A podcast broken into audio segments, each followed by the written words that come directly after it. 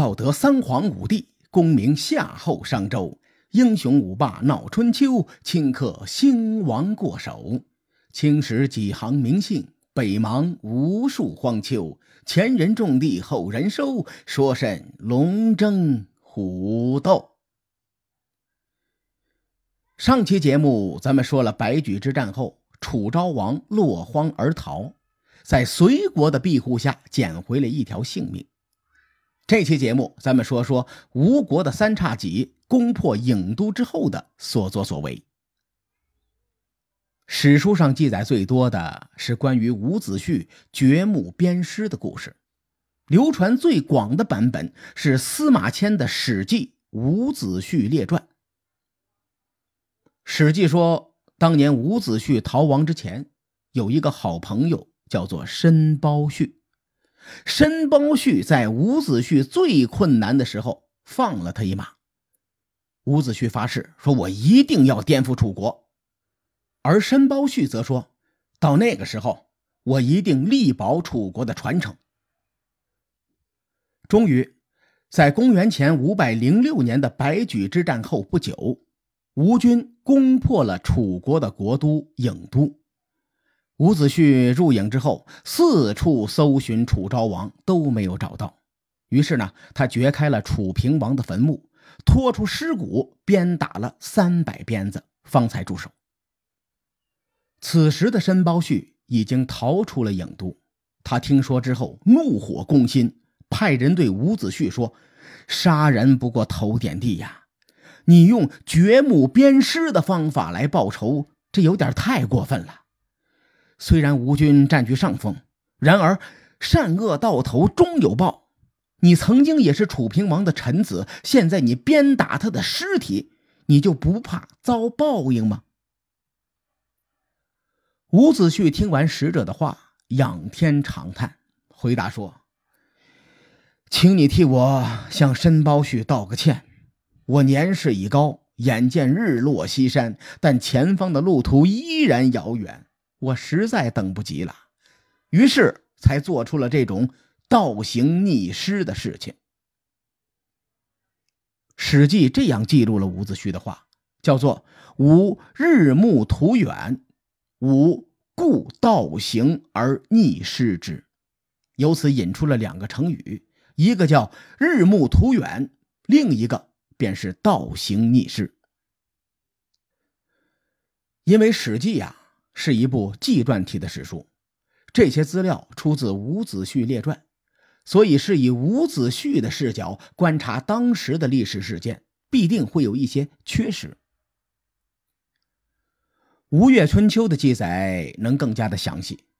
书上说，伍子胥进入郢都之后，抓不到楚昭王，于是呢，就把楚平王的坟给刨了，挖出了他的尸体之后，打了三百鞭子，而且用左脚踏着楚平王的肚子，右手挖出了楚平王的眼睛，是一顿狂骂：“我让你信那些阿谀奉承的鬼话，你害死了我的父亲和兄长。”他们死的太冤枉了。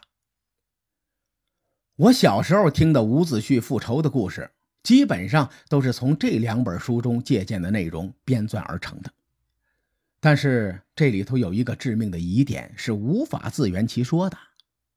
列位，楚平王死于公元前的五百一十六年，伍子胥掘墓鞭尸是在公元前五百零六年。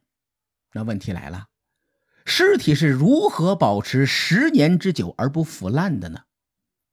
好，咱们退一步说，即使楚平王的尸体保存的很好，那也是长达十年的尸体呀，他如何撑得住伍子胥充满怒火的三百鞭子？我估计一鞭子下去，这尸体就四分五裂了。更别说《吴越春秋》中夸张的记载，你比如踩着他的肚子。挖出了他的眼睛，这样的记载，你明显是不符合认知啊。从事实角度分析，伍子胥掘墓鞭尸的记载很可能是一个伪历史。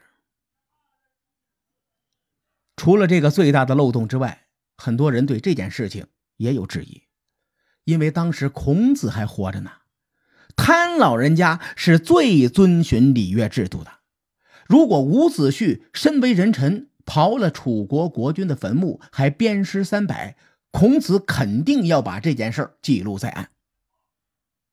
孔子的好友左丘明也一定会在《左传》中大书特书。可实际上，《春秋》和《左传》都没有记录这件事情，这也证明了《史记》和《吴越春秋》的记录失真。《史记》和《吴越春秋》的成书年代相近，这两本书的史料来源实际上是出自《吕氏春秋》和《公羊传》。《吕氏春秋》的说法相对来说呢，会更可信一些。这本书说伍子胥。鞭打楚平王坟墓三百下，而不是伍子胥把人家坟给刨了。通过对比呀，基于一些事实，哎，我向来是将《史记》和《吴越春秋》的可信度排的稍微靠后那么一点点。咱们这期节目啊，可能颠覆了列位对历史故事的认知，这也很正常，毕竟后人都是在故纸堆里头抠字眼儿。咱们只能去做合理的推测。说到颠覆认知，我还看过一个比较颠覆的记录。话说吴王阖闾进入郢都之后，霸占了楚昭王的夫人伍子胥、孙武、伯嚭这三人，分别霸占了令尹子长和司马承的妻子。然后呢，就做一些呃电台不让播的、电视上不让看的那些事情。他们用这种方式来侮辱楚国的君臣。我从小就知道《孙子兵法》，在我的心里呢，孙武是一个伟岸高大的圣人的形象。当我看到这个记录之后，我就崩溃了。这个记载也出自《吴越春秋》，我不相信呢，那非要找到一定的实锤否定这个记载。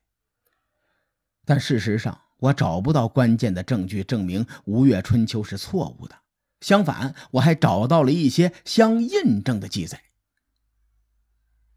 左传》鲁定公四年记录了这么一件事情：十一月二十九日，吴军进入郢都之后，吴国的将士们按照官位的高低，分别住进了楚国的宫室或者是高官的府邸。吴王阖闾的儿子子山住进了令尹府，这是楚国群臣中级别最高的府邸。结果呢，阖闾的弟弟夫盖他不服，他认为自己的侄子子山不配入府，于是就准备派兵攻打子山。子山一听，吓得连滚带爬的就跑出了令尹府。随后呢，夫盖如愿以偿的取而代之。古代人的人文思想很落后，那个时候的人们呢，认为女人和财物是一样的，都是男人彰显权力和地位的附属品。《左传》中记载了吴军将士抢占楚国高官的府邸，这大大增加了伍子胥、孙武、伯嚭等人非礼他人妻子的可能性。虽说这件事儿颠覆了我的三观，不过人无完人嘛。有一句话叫做“论心不论迹，论迹千古无圣人”，也就是说，有些事儿啊，咱们不能总抓住古人的错误不放，啊，有那么一点错误就往死里踩，没必要。如果非要在历史名人中找一个没犯过错误的，那肯定是没有的。你想去吧。今天咱们说了不少硬核史料。咱们把线索收拢一下，回归到吴楚争霸的主线上。话说，楚国崛起两百年，与几代中原霸主抗衡，是名副其实的春秋二号强国。怎么会一下子就被吴国给灭国了呢？其实啊，楚国人在战场上只是被打败了，没有被打倒。楚人还是那个刚烈倔强的楚人。即使在国破家亡之际，他们仍然为收复山河竭尽全力。至于其中又有哪些可歌可泣的故事，各位看官且听下回分解。书海沉沉浮浮，千秋功过留与后人说。我是西域说书人介子先生。下期节目咱们继续聊春秋风雨。更多精彩内容，请搜索关注微信公众号“伯乐灯”，与更多听友交流互动。伯乐灯还将定期为粉丝发放福利。愿我们的存在让您对明天更有期许。各位，后会有期。